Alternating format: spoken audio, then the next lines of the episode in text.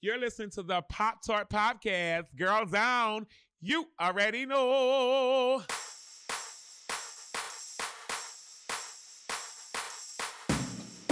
Don't be a martyr because no one will notice. The voices of little girls are often not taken seriously. Secret treasures stolen from a Gothic witch's cathedral.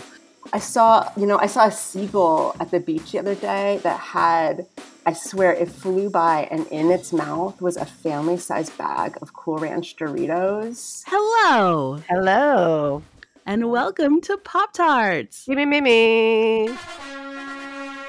I'm Emily Rems. I'm Callie Watts. We're both editors of Bust magazine in New York City. We love talking to each other about pop culture. We love talking to you about pop culture. And today's guest is one of the most compelling visual artists working today. Lauren Fensterstock is a sculptor, an installation artist whose sparkling, intricate creations look like secret treasures stolen from a Gothic witch's cathedral, or like the charred remains of a fairy swamp. Made from materials including glass, vintage crystal, quartz, obsidian, onyx, hematite, shells, sand, plexiglass, paper, charcoal, and wood, most of her recent installations, like the one on display at the Smithsonian American Art Museum's Renwick Gallery in DC earlier this year, are enormous. They're completely black, and they suck all the surrounding light into the curves and edges of thousands of individual objects assembled in patterns that both imitate nature and take nature to dramatic new heights with architectural precision.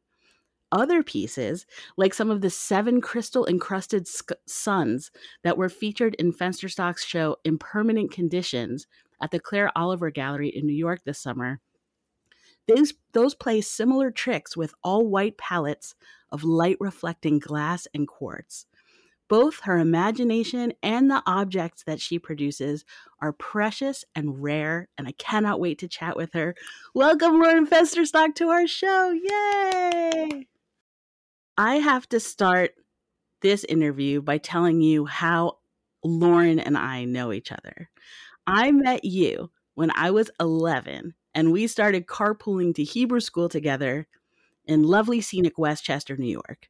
You were a very, very important person in my life for the next four years. Aww. And then when I was 15, I moved away and we kind of lost touch until the miracle of social media brought us back together again. But I have never actually spoken to you until now. Over the last 30 years, this is the first time that I'm actually getting a chance to talk to you. So today is a very big deal, people. Extremely big deal. I love it. So And true. I have And chills. I, I have thought about our time together constantly for the last 30 years. And um but I'm so interested to like check notes with you as adults about Oh. what that was because I haven't externally processed any of it since I was 11. Right. You know, I there are like so many hundreds of memories I have from that time, but a few of them I can say I remember that I heard the Ramones for the first time in your mom's car. I saw Bob Ross's Joy of Painting for the first time in your TV room. Oh and I heard Siouxsie and the Banshees for the very first time on a mixtape that you made for me when I moved away. So oh. I have always remembered you as a hyper creative person with absolutely impeccable taste. I'm not at all surprised that you have become such a major artist with work at the Smithsonian, but can you please fill me and our listeners in a bit on how you found your way to visual art as a career and how you took that dream and you made it into such an incredibly concrete reality? um, well, you know, it's funny because you knew me at this totally formative and probably most painful period of like preteen life. And so you also know that I was, despite your flattering words, you know, an awkward kid, wasn't the popular kid, um, always kind of had my nose in the book and was into like stuff that other people just weren't, didn't find cool. So, you know, I spent a lot of time isolated, um, just like hanging out alone in my room. I was like super goth. I was like burning the black candles. no wonder you two As you know, goth, um, little gothies clicked so hard. but you know, I feel like a like a coping tool that I had was making things um, because a lot of the things that I was interested in were so abstract um, and and making stuff, drawing things. Um, it was just a way for me to hold something in my hand and try to understand it. Um, so being an artist and using that as a way to process experience was something that I incorporated as a, a young person. Um, and then, you know, went to art school. I went to Parsons in New York. I worked at the Limelight um, all through uh, college. Oh, Um, had kind of some interesting experiences there. um, and then uh, moved up to the Hudson River Valley. I did my graduate work at SUNY New Paltz. And then shortly after, uh, met my partner, Aaron Steffen, who's also an artist.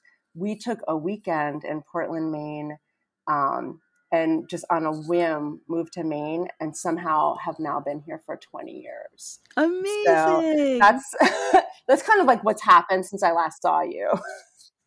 It's so pretty in Portland, Maine. I love it. It's changed a lot in the time we've been here. You know.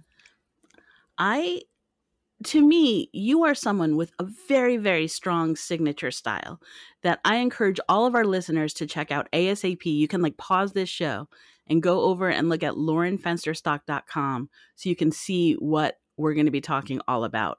But when I think about your work, I think of objects that are monochromatic, usually but not always black, involving incredibly detailed mosaics of gorgeous natural materials in these densely fabricated environments that look organic. How and when did this style come to be your signature? Yeah, it's something um, that evolved maybe about 15 years ago. I started working in this monochromatic palette.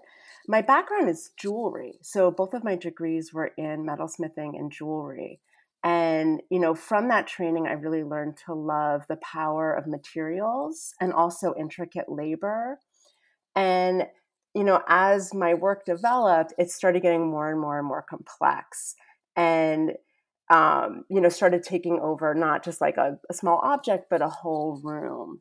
And I think sometimes when artists expand the scale of their work, like if you're making a tiny painting, you have tiny brush strokes.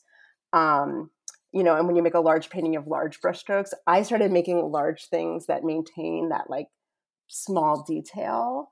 Um, so rather than like blowing it up, it just got more. um, but the black was something um, that you know really emerged from my my research. I'm I'm like a crazy reader. I love like obsessively digging into very specific histories, and I started looking at histories of the landscape, and I fell in love with this tool called the Claude glass, which was um, a black convex mirror allegedly created by the painter Claude Lorrain um, that you know other painters would use as an optical device. So you could um, like look into this lens and because it was convex it would make everything into like a perspectival landscape. And because it was black it would kind of take out unnecessary detail and just give you like highlights and lowlights. And i love this idea of this lens. So painters would like instead of looking at the landscape paint from the Claude glass. And it's this choice to like paint through a lens through a sort of a cultural product rather than looking at what's all around you and so i started making these landscapes as though to show how we're always looking through a kind of cultured lens that was kind of like the how i got there Uh-huh. um but then and like once, approximate I'm sorry to interrupt, like Yeah. around what year is it that this obsession took hold? I would say around 2008 um, was maybe the first uh, big show at, at Bowdoin College Museum of Art that I showed this all black landscape. Um, but then, you know, once I started playing with the black, you know, black just has such a, a power to slip from something to nothing, um, to kind of force your attention and to reveal itself on its own terms. Um, so there was more that I found there, like kind of once I got into its its realm. yeah. Yeah. I, I like there was something something that um struck me that was actually something that I latched onto at the time when you and I were hanging out. Do you remember that show called uh, Tales from the Dark Side? Oh, Yeah. Remember Oh, and yeah. the the intro i was like obsessed at the time when it was on in the 80s with the the opening credits when they would be like it's a world just as real but not as brightly lit and then they just like flip the thing and then like everything is black and outlined and like Uh-huh. i remember thinking about how I, how into those opening credits i were when i started looking at your your especially landscape fuckery for better you know, like the things that you've done with landscapes because it looks incredibly realistic, but it's all black. And it's Yeah. like it's just it's a world that's just as real, but it is not as brightly lit to me. yeah yeah i mean it's interesting because this year um, for the first time i've kind of moved into the light and after really um, you know whatever i can't do math you know this emily but from whatever 2008 to now is that many years um, of working entirely in black all of a sudden these like monochromatic white pieces have crept in. And it really you know represents not just like a new aesthetic but for me a really new outlook on the world Well, that's what I was wondering. Do you ever feel like rebelling against this very specific aesthetic that you've created? I feel like the white pieces are still very much Lauren Fensterstock pieces in every way, but they're shockingly white. yeah Um, are do you ever feel like rebelling in other ways, or did that did doing that feel like some kind of rebellion against yourself? a little bit it's interesting because i always you know i think like as an artist sometimes there's this pressure to like do something new and like all of these kind of like modernist ideas like fetishizing innovation um which right now i'm i'm i'm sort of moving against but i'm always like "Ah, next year everything's going to be red or it's going to be something else and i'll do all of these experiments and then the black just draws me back in you know it's like sometimes you have a voice like there's something that you have to speak and you're just tasked with that you can't escape it. But you know for me the black was always about a kind of desire for transcendence you know because they have this kind of absorptive quality it's like sucking you into the dark side right? Um where the new white pieces I keep saying it's like the difference from transcendence to immanence. And they're not asking me to go somewhere else, but to like really be present with what's here. Um, and they make you feel like your body in the room with that object. And it, I, for me, it makes me feel present. So it has just like a really different psychological impact, but I think that reveals a different philosophy of living. I love that. Thank you. I mentioned in the intro that your work comes across aesthetically to me as very witchy, both the Mhm. the black and the white pieces. Though part of me wonders if I would think that if you weren't a woman, but you are, and I kind of know you and I remember the the black candles in your bedroom, so I may be biased in that way as well. I I have not spoken to you in 30 years. I don't know what you're about now. Do you consider yourself now today a witchy person? Yeah, I mean, Emily, I have not changed with like I have not evolved much. um, yeah, I mean, I'm like your like archetypal, like you know, woo woo middle aged woman with like you know all that stuff, right? Like, Like, what um, do you think it's like personal, spiritual, or academic when you're thinking about your relation to the occult? All of those things. I mean to me some of it's just um logical right? Like it's it's my experience. It's it's what's present. Um but you know i think um uh, magic um, is an important part of art that also has been denied you know in, in like a lot of sort of like modernist european canon of art history there's been such a focus on reason and logic Um, and a lot of these other voices and, and, ways of knowing have been oppressed. And I think um, other systems of knowing are finally um, becoming more visible in the arts right now. You know, and especially as as more diverse makers are getting the attention they deserve. Mm-hmm. Um, but yeah, I think witchiness is in. And I'm here for it. we are having a moment. Yeah, I'm living for sure. Your work is also eerily apocalyptic, which mm-hmm. I love. In your your Smithsonian installation is called "The Totality of Time Lusters the Dusk," and in that work, it it takes up a whole room. A huge black comet is hanging midair over like this black marshland, and trailing behind the comet are these giant black clouds dripping black beads of like jewelry like rain. And I read that this piece was inspired by a 16th century German manuscript of apocalyptic artwork called The Book of Miracles.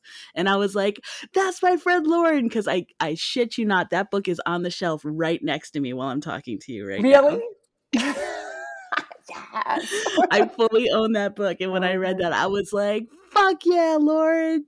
That's crazy. I've never met anyone else who knew about that book. So that's pretty amazing. Because the, the reproduction just came out like something yeah. like eight years ago, something six somewhere in there. And like I threw myself on it like a grenade and I, I gave it to my partner for Christmas, knowing full well that I was giving it to myself. But I was like, here, the coolest book in the whole world. Um, and then your other your other recent show that we've been talking about, Impermanent Conditions at Claire Oliver Gallery, that's based on the Buddhist sermon of the seven suns, which describes the progressive destruction of seven suns, resulting in total planetary annihilation. Talk to me, Lauren, about your relationship with the end times. Yeah, I mean, I feel like we're in them. I saw, you know, I saw a mm-hmm. seagull at the beach the other day that had, I swear, it flew by and in its mouth was a family sized bag of Cool Ranch Doritos and I was like, I know this means the world has ended. it's the fifth horseman of the apocalypse. Right. um, but yeah, you know, it's interesting. Like the totality of time lusters the dusk, the piece that was at the Smithsonian um, was a piece that I started in 2019. Like that piece had a really long evolution. Um, and that was like, I, I was living in Georgia at the time. Trump was president um, you know, there are always fires happening. And I just, I, have had this sense of real hopelessness. Um, and, and, you know, I, I really was thinking out of personal fear about kind of ends of worlds or ends of worlds as we know them. Um, and I was also looking at notions of time, you know, and, and, trying to put things in perspective. And so the comet for me was this really important metaphor. And you think about like a comet, um, and you know its time span, like something like Halley's comet, like we might see it twice in our lifetime, but its whole span is, you know, thousands and thousands and thousands of years beyond what we know. And so I've been trying to kind of balance my own anxiety and, and taking them seriously, but also looking at that um, within a continuum that is much greater than me. Um, so I feel like with the Renwick piece, the comet, the black, that was very much about working through my fear of a possible end of the world. And then with the seven suns and you know this Buddhist text, um, I feel like it was really my acceptance of my own insignificance and and just the nature that things as I know them will change. Um, and so for me, like the the narrative of those two pieces, I think represents uh, my spiritual arc, or at least at least a change in my attitude. Yeah, there's know? something weirdly optimistic, even though it's like kaboom. yeah, you know, and it's like I mean, I'm always like you know, I mean, I'm gonna die. Like, I'm not, I'm not that worried about it. You know, I mean, I'm not like longing for it, but, um, you know, I think, um, I'm not afraid of the inevitable or of change. And I'm not afraid of my own insignificance. I, I find it actually kind of inspiring that there's something there's something greater. Callie, were you? Did I feel like I interrupted you? Were you saying something? Oh no, no, no. I was just Okay. laughing at Kaboom. You know, just just fucking kaboom, right? I, Y- You were mentioning uh, that the Renwick piece, "The Totality of Time Lusters the Dark," you started it in 2019. It just, I, it just came down recently, right? Like a, a week ago or something. Um, I'm so interested in how your art actually gets made. Can you take me through? You know, you don't have to go into painstaking detail or anything, but just through the life cycle of that particular installation. How did it start? Where did you make it and for how long? And how long was it in DC and where is it now? I'd love to know what the logistics are involved in making and mounting something the size of an entire giant room at the Smithsonian. yeah. Um, yeah, I mean that piece was huge. The whole piece overall is about 45 feet long. Um, but you know, I agonize over the details to like a millimeter. So it's just this like expanse of insane labor. Um, I started, it's interesting. I had been living in Athens, Georgia for a year. And so the curator from the Smithsonian called me. It was my last week um, of this time in Georgia, where all I had been doing was trying to develop ideas. And she called me and invited me to be in this show. And it was kind of this perfect timing in which I had done all this research. I was about to go home, and now I had a project to go home with. So I came back to Maine. At the time, I was working in this tiny um, bedroom on the second floor of my house, which is a very small house. I live in this like 1820 brick carriage house that's only 16 feet wide. Um, Your art is huge, but your house is I know it's crazy. So I started with drawings, and then I wound up getting um, a bigger studio just to make that piece, which is like in this old um, warehouse, like right on the waterfront in in Portland, Maine, like eight feet from the ocean. Um, and then I just spent uh, about a year in this warehouse making this piece. COVID happened two months into fabrication, and I just went every day by myself and cut up tiny pieces of glass and stuck them in cement on these objects for about 12 months. Um, and so, eh, yeah, it was like this really weird period um, where I'm making this piece about ecological disaster. There's a pandemic happening. There was like the insurrection. There was like all of these things were going on. Um, and it was pretty wild. Then we installed the piece, and then it was open for like three weeks, and then it closed, and it was just hanging for seven months, all alone in the Smithsonian. And like part of me was pretty upset because I was like, oh my God, I spent all this time making this thing and no one's going to see it.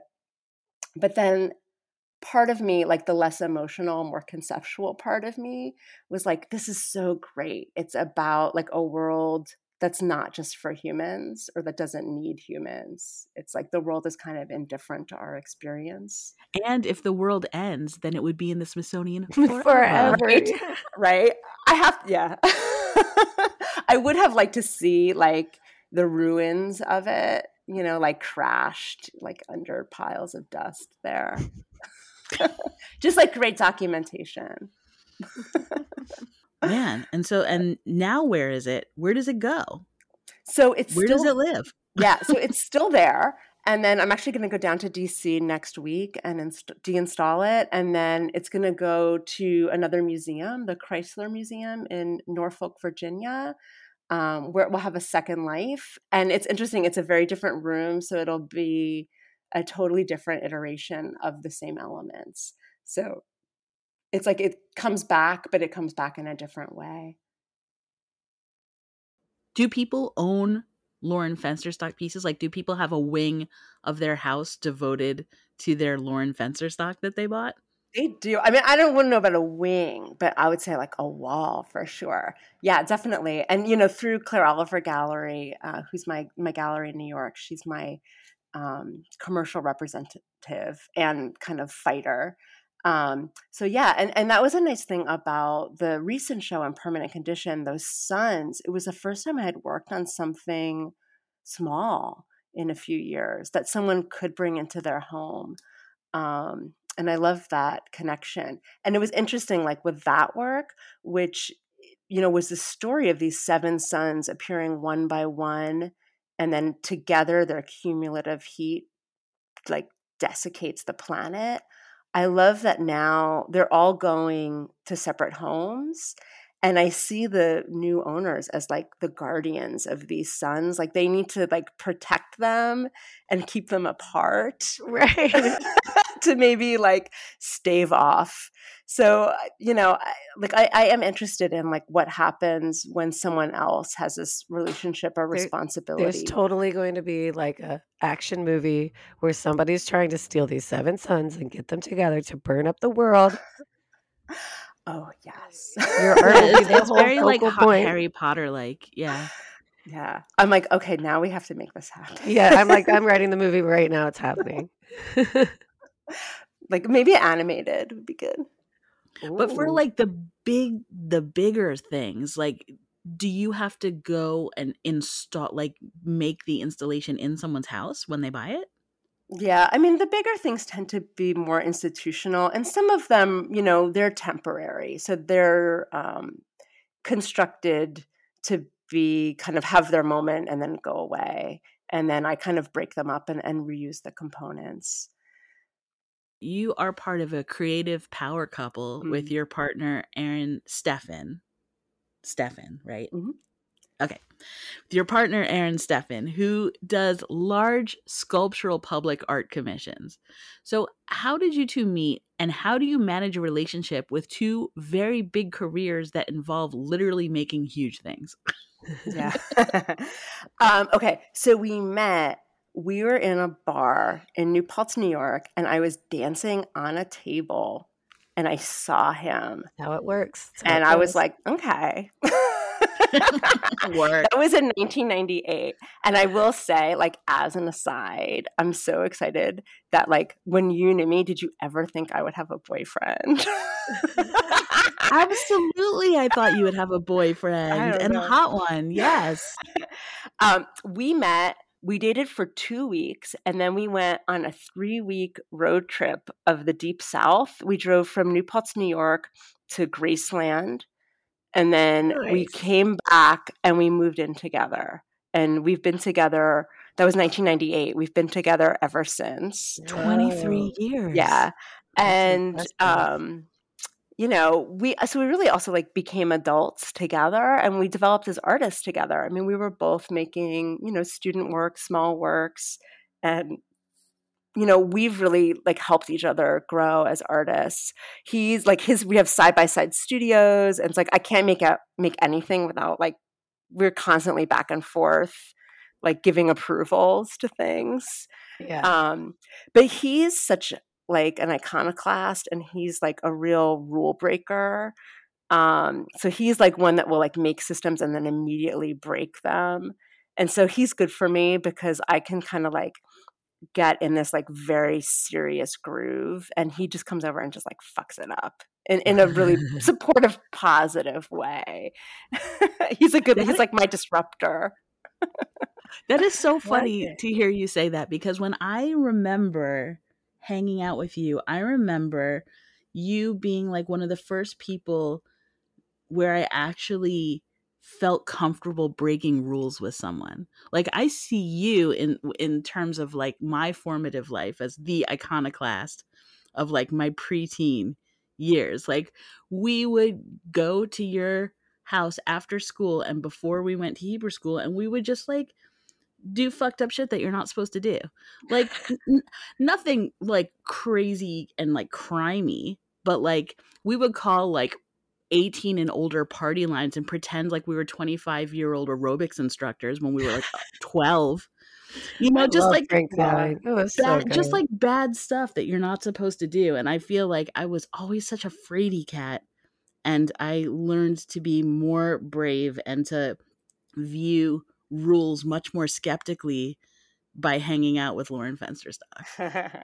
I'm like, that's hilarious. I don't know. I mean, I think I'm still a little bit like that. Like, I think I'm always the person people call when they're like, I want to go out and drink and get crazy. Like, I'm everybody's excuse to like stay out late and do bad things still. Same. Same, Um, same. But, you know, like, whatever that is, that's still my baseline. So he's like worse. you know? Oh my god, I love that for you. Yeah, no, he's good. And, you know, And yeah. and you settled in Maine. Like you both have these really huge art careers. Like often people tend to like be near the heat where the art scene action is. Um, but you guys are ensconced in Portland, Maine. Is it just because like there's actual space to do shit there? Is that the appeal? Yeah, I mean, it was sort of again like it was an accident. We came here for a weekend for Aaron's 25th birthday. And then we just kind of stayed here. I mean, I figured we'd be here for like a year and then, you know, like 20 21 years passed. Um but I love it up here. It is very different like pace and culture than, you know, we have been living in in New York City. Um but you know the quality of life is great. We have space it's quiet. I love the winter. It's like nobody fucking calls you. Like i can just get into the studio and be totally undisturbed for like three It's four months freezing up there. people. Yeah. Cold as fuck in the winter. yeah. But i like it you know? It's like you know it just like it, it gives me a really good time to like be impermeable you know and to just like be in my own my own space but new york is like a one hour flight my parents emily still live in the exact same house Do they really? I the bet if I went to their house, it would blow my mind apart. My room is unchanged. There is still a Siouxsie and the Banshees poster on the back of the door that my mother Oh like my hasn't. I don't think she's ever been in there and closed the door, so she doesn't know it's still there. Oh my god! Is Sid Vicious the turtle there? You made a ceramic turtle and we named it Sid Vicious. I don't know. I have to look. I remember Sid Vicious quite vividly. He was missing a leg, but You know, ceramics. yeah. But you know, but to go back to the question, like I think um I'm happy to be out of the center. Like I I, I feel like I'm, it's easier for me to access my own voice with a little bit less interaction. It makes I'm sense. so interested because like we're just now working li- I worked at at Bust for 20 years like this month it's 20 years and for the very first time ever we're permanently remote. And so Right. I'm like what do I even like do I stay in this miniature apartment or do I do I go somewhere else where I'm not in a miniature apartment like I you don't go even know. somewhere else. You get a table. yeah, right now I'm talking to you with my laptop on a TV tray because my apartment's so small. I don't have a table. Um, so I'm trying to reimagine my life, and I love imagining, you imagining in you- Maine. in a lot of space. You could uh, totally hang out in Maine because you like it cold. I love it cold. Yeah, I love the cold. You got to Um, come. And there's beaches everywhere. I know. I want to live by the ocean. Um, Lauren Fensterstock, I need to ask you: Are you a feminist?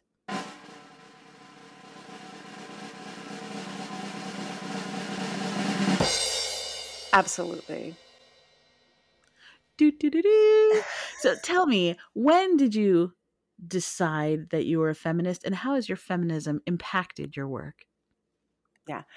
Um, I mean, I feel like I've always been a feminist, even if I didn't know that language. Um, it's interesting because a lot of the artwork that I make is from the history of women's crafts. So things like shell working, paper cutting, mosaics, they're not things that have ever been in like the canons of Western art. You know, they're things that were like schlocky, they were a hobbyist.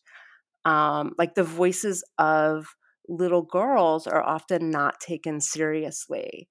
And I think that's an important voice that needs to be heard. And I think um, you know, a lot a lot of the time those crafts are also limited to like dialogues of domestic life. Um, like the arts of the parlor talk about the parlor. And so I think part of what I've tried to do as an artist is show how the methods that are historically female can tackle the biggest philosophical, ecological, and ethical issues of our time. I love this answer.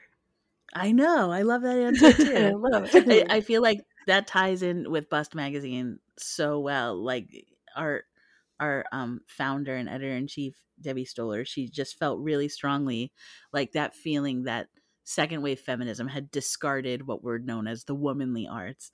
And like Right. she really wanted to like celebrate all of those crafting traditions in a feminist context through a feminist lens as things that like like not things that were woman's work but things that women did to give themselves pleasure and to make the world more beautiful Absolutely. I mean, and again, like as an artist, it's so I'm always interested in these ideas of like unmastery. And it's like I went to art school where I learned techniques, but it's so funny. Like someone's telling you like this is the correct way to make a mark or to like build something out of plaster. But it's those are only right because someone has decided that this was correct and sort of like passed down an approved method. And I think, you know, as an artist, like I can take any material and use it any way I want. And to me, that's like a material act of feminism in which things don't have to be used within the language in which they've been assigned. um i would like to know this is a question that we ask all of our guests and that question is what you watching and it's a broad pop cultural question we want to hear about books movies music television um music videos, anything that you are consuming pop culturally, we want to know about it because it's probably very, very cool. Lauren Fensterstock, what you watching?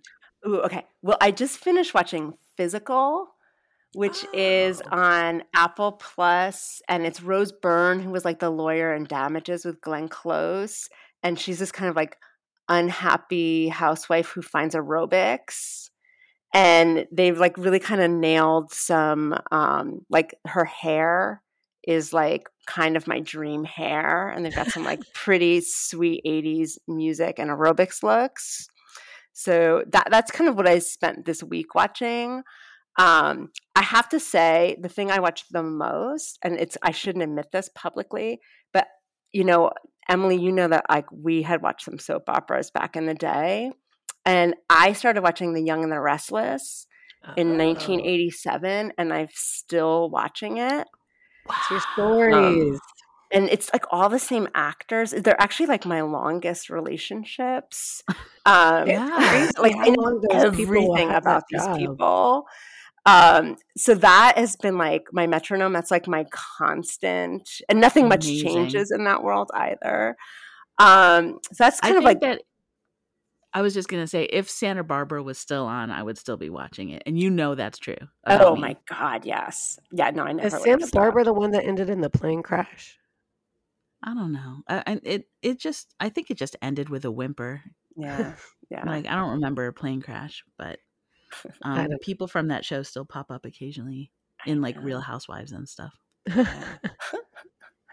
Um, let's see. Other than that, um, I just started today. I started a book. What is it called? Imperfecting, imperfect archiving, archiving as practice for a love of softness, which is um, from this uh, small publisher in Brooklyn that I'm kind of obsessed with called Gender Fail. Um, that uh, focuses on like queer and trans authors, and they had a book come out a few years ago called um, what's it called? Radical softness as a boundless form of resistance. Um, that has been like a really guiding force in my thinking about like allowing space for vulnerability and for softness. I love that. Yeah, so I read all their books. So there's a shout out to Gender Fail. Love it. oh my god. Yeah. Next time like someone shouts at me on the street for being fat, which happens more often in the summer than in the winter, I can like come back at them about my radical softness.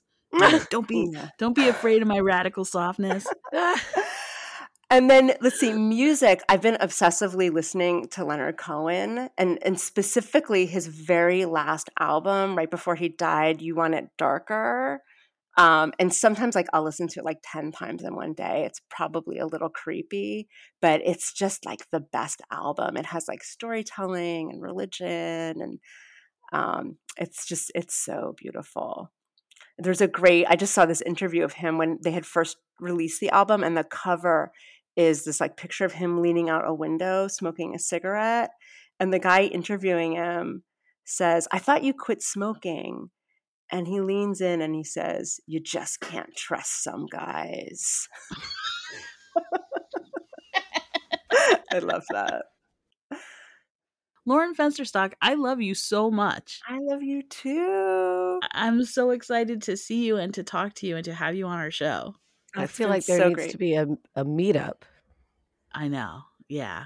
And we didn't discuss what I would consider our magic hour.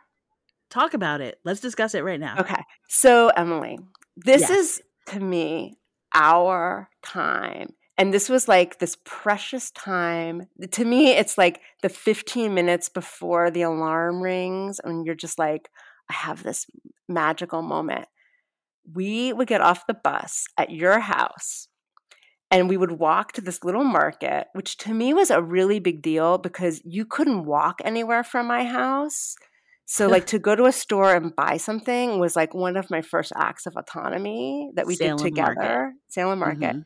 And we would go and we would like pool our allowance and buy a bag of smart food and like a soda. And smart food had just come bag. out.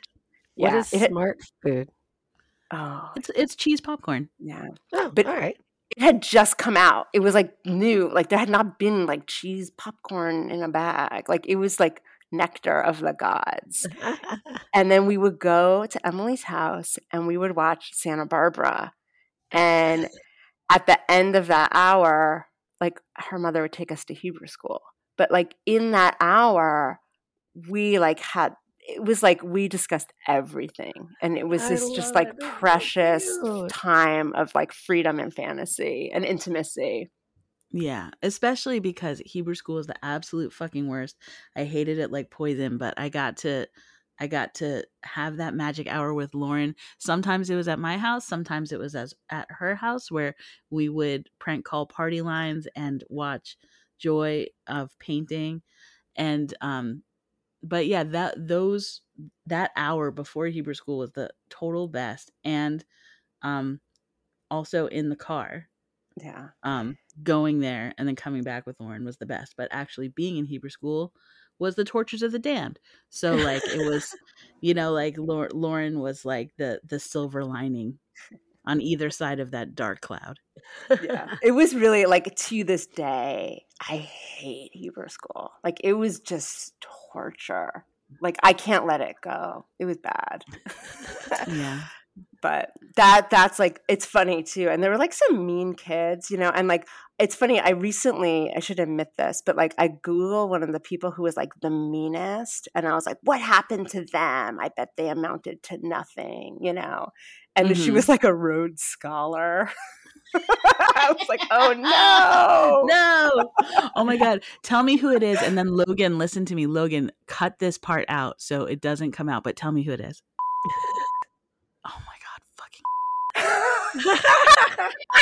Is a Rhodes Scholar. wow. Oh my God. Yeah. Yeah. Well, thank you for being a friend. Oh my gosh. Thank you. I, am so I'm sort of sort of like overwhelmed. Just hearing your voice, like when you first started talking, it made like all of these chills run up and down my spine because it's like such a primal memory. Me Thank too. you so much for being on the show. Thank you so much for making the world such a beautiful place. Thank you so much. It's so wonderful to connect and to, I know. To see I would, that you built. This is so cute. I'm loving. I would love to talk to you and see you more in the future because you are the best. You are the best. We're going to take the very briefest of breaks. And then I'm going to come back with Callie. I'm going to ask Callie, and Callie's going to ask me, what you watching? What you watching?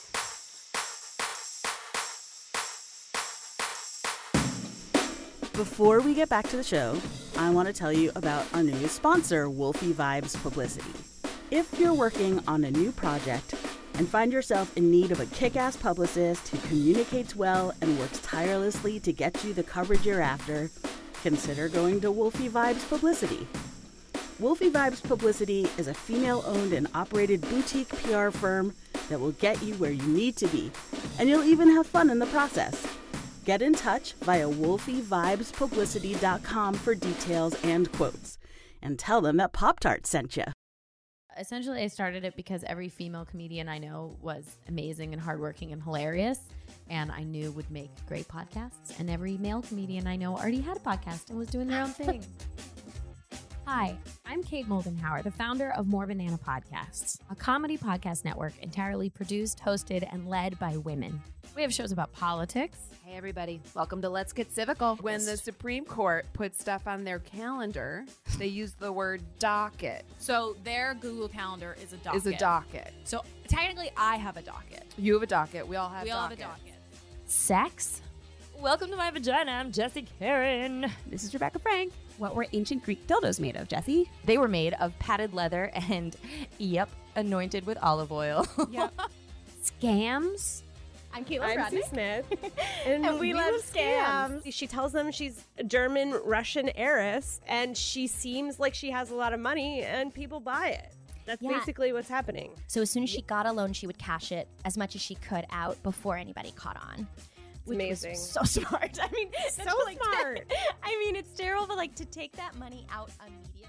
Because women are actually pretty versatile and funny. More Banana is a network of women's voices, unfiltered and uninterrupted. Find us everywhere you get your podcasts and learn about our growing roster of shows at morebanana.com. One, two, three, four. One, two, three, four. Hey, Pop Tart listeners. Have you been trying to record your own podcast, but you keep getting bogged down by technical problems? Luscious Logan can take the raw recordings of your show, edit and produce them to give them that rich, full body sound that you hear right now. If you have a deep need to express yourself and sound good in the process, reach Luscious Logan. LusciousLogan13 at gmail.com. That's LusciousLogan13 at gmail.com. If you want to have that luscious sound.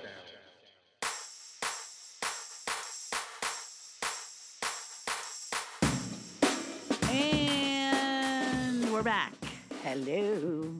Hello. We just talked to incredible sculptor and my friend Lauren Fensterstock. I love that you guys go so far back. That was so adorable. I love it. It was amazing. I can't believe I haven't talked to her in 30 years. Now I feel dumb. Like we should have been talking all this time. Well, when you guys said that, I was like, well, that's because when you guys lost distance, it, it was there wasn't an internet.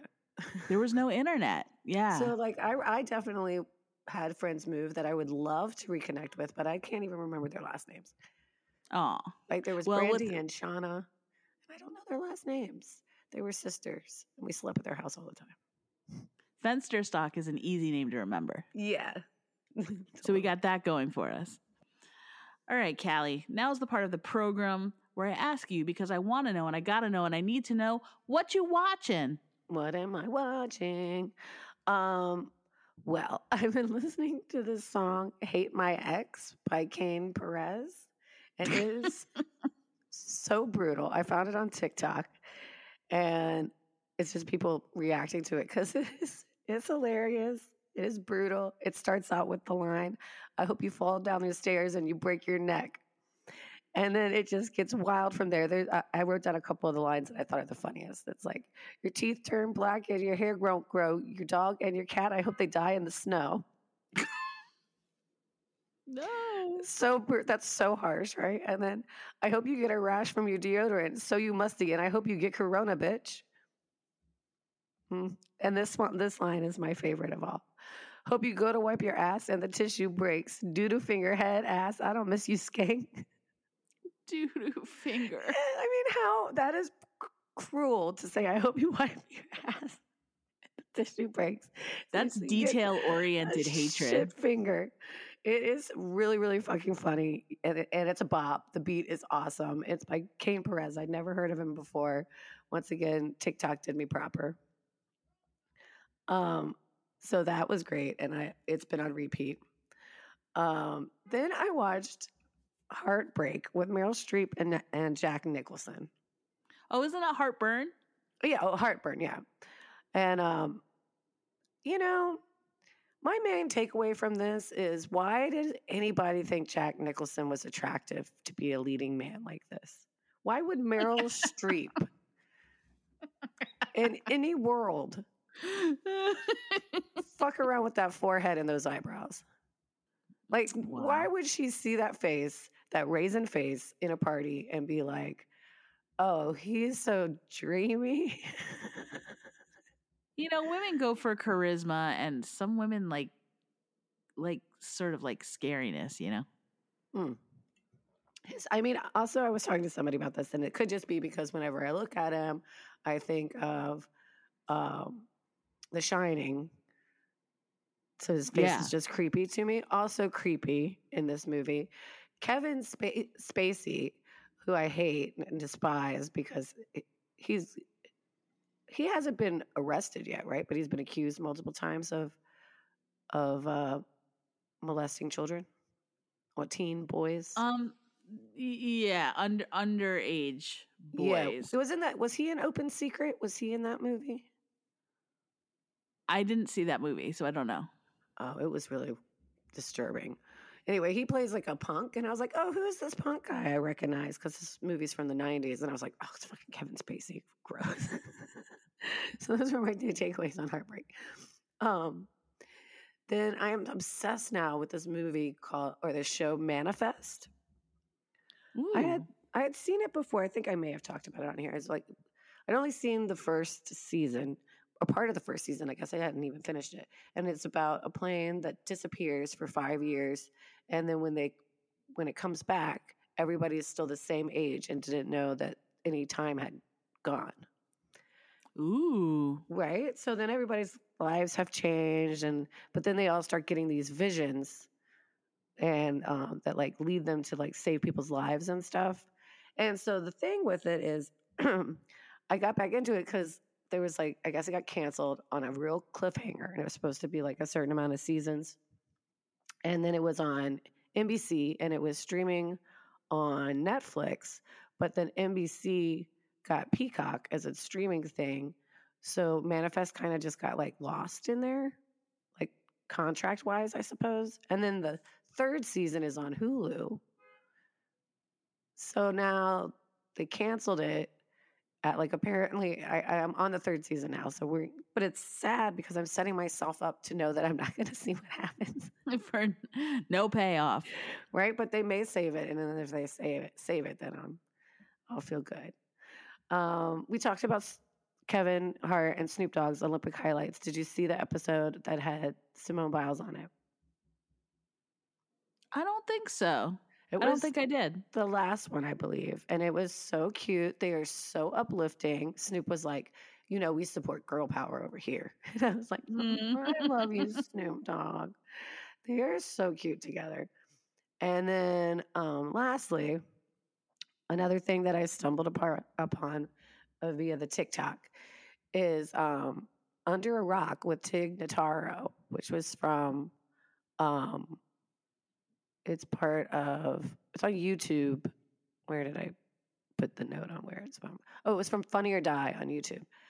And so apparently she doesn't know any famous people. She doesn't recognize anybody. She doesn't pay any attention to famous people. And so the premises of the show is people come on and she tries to figure out who they are. and they're like super legit famous. Yeah, it's like Melissa Joan Hart, James Van Der Beek. Wyclef Jean was hilarious. She was just like, he did would just like start singing something in her her face. She was just like in awe. She's like, "What is even happening?" And then he started doing handstands and shaking his ass upside down. And her face, she was just like, just in awe of him. But um, yeah, it's really funny. So she just has literally no clue, and she's like, and And let's please introduce my guest, this person. this person. That feels like it sounds like uh having story meetings at Bust Magazine. yeah, when I was like, who that? Um, but then so after that, I was just watching some of the shorts, and then after that came on a YouTube of Jennifer Aniston and Tig Notaro clips because I guess they're really good friends. Oh, I didn't know that. I didn't know that, and they they like I guess get along really well. And Tig and her partner were talking about uh, Tig had wanted her partner to run for governor or mayor or something like that, and realized that she would be the first lady, and got really excited about that whole concept. And then they kept making that joke, and they thought it would be really funny to do a movie where um, a woman is the first is the is the president, and Tig's the first lady. And she called Jennifer Aniston, and Jennifer Aniston signed on without even having a script. She was like, "Oh, I'll do this. This is hilarious." And then there was like a whole bidding war for it. And she went 2018 when they didn't even have a script. Everybody was just like, "Yes." Tig Notaro's the wife, the first lady, and Jennifer Aniston is the president of the United States. And so it was in development, and then Tig got sick. But now it's because I was googling. I was like, "Well, whatever happened to this genius idea?" And I found something from the Daily Beast and from last year that Tig said the script is done and development should be starting on it soon. So it's going to be called First Lady, and I can't wait for it. Awesome. Future, future news. I hope it really happens. Future, what you watching? oh, and, and then one last thing I watched was Suicide Squad, which I absolutely did not think I would like, um, because I'm not into superhero movies. It was on HBO or HBO Max, and I actually really liked it. It was really funny. And um, I like that Margot Robbie as the Harley Quinn character. She's really good. She's really expressive. I like her. There was a weird character. Character that was like a crazy person-sized weasel, and then there was like a giant dumb shark that was played by Sy- Sy- Sylvester Stallone. Weird. It was all people. It was not what I expected. Viola Davis was in it. She was awesome. Idris Elba's in it. There was a guy that's just called the Polka Dotted Man, and he just throws polka dots at people and kills them. Polka Huh, I don't know anything about this. Like, I don't know anything about most comic book related things. So this is all new to me. It sounds fascinating. I know it was totally like a like a little clip came on, and I was like, actually, I'll give this a shot. And I was like, this is fucking funny. I'm I'm into it. It was way funnier than I thought. Pete Davidson is in it for like a minute. Huh. I would give it a go if I was you. It was I was pleasantly surprised. Very nice. And what have you been watching? Thank you so much for asking. Well, thanks to you and your insistence, I watched all of White Lotus and enjoyed it very so much. Oh, good. I was all caught up by the time the finale became like all everybody was watching on Twitter all at once. So I was like able to participate in that global phenomenon of everyone watching the finale of White Lotus together. Oh, they were live. They were like live tweeting it. Cute. And then um, the most exciting pop cultural news for me this week is that Lindy West, um, who wrote the amazing book Shrill, that became the amazing Hulu television series Shrill, based on her life, has a new Substack uh, newsletter, and it's called Butt News. and Butt News is actually a movie club. And what she does is there's been two so far, and I can't wait for the next one. She chooses like kind of a dumb movie. And she like gives you a heads up at the beginning of the week, like here's the dumb movie I chose, and gives you time to watch it before her actual newsletter comes out at the end of the week. And then her like she recaps the whole movie, like basically scene by scene, and it's like the funniest. It's basically like the most if if Mystery Science Theater 3000 was just like instead of little puppet robots, it was just like the funniest feminists in the world. I'm picturing like you know when Leslie Jones does commentary on anything. Yes. Anytime, It's- or like when she was doing the Game of Thrones, that was so good. Oh my god. So like you could theoretically wait and read while you're watching, but I I went the route where I watched and then read it like shortly after I watched it, so it was still fresh in my mind and it's so funny. So What was the movie? News movie club number one was Sleepless in Seattle, uh, which I haven't seen You since the hadn't? nineties. I'm not. And her But I'm not a rom-com. observations on it were so funny that it totally made it worth it. I was like, like all the parts of that movie were like, wait, what? Wait, what? What? What? Like she she catches every moment and many moments that you don't that you didn't realize were insane, and then and then she catches them. And then the second one was the Fast and the Furious. And I will tell you that I tried twice to watch this movie. The first time I made it a quarter of the way through before falling asleep. And then I started reading the newsletter and it was so funny that I went back to watch it again and then watched like another quarter. So at this point I've watched half of the movie and read half of the recap. I might just finish by reading the recap and take her word for it. I really recommend signing up for Butt News Movie Club. It's free and it's on Substack. Just look up Lindy West Butt News on the interwebs. And then, um, interestingly enough, I was bribed um, this week by uh, the great people over at Peacock. They wanted me to watch Andy Cohen's new show, X Rated. Um, and they sent me this beautiful basket full of wine and cookies and a vibrator and massage oil and flowers.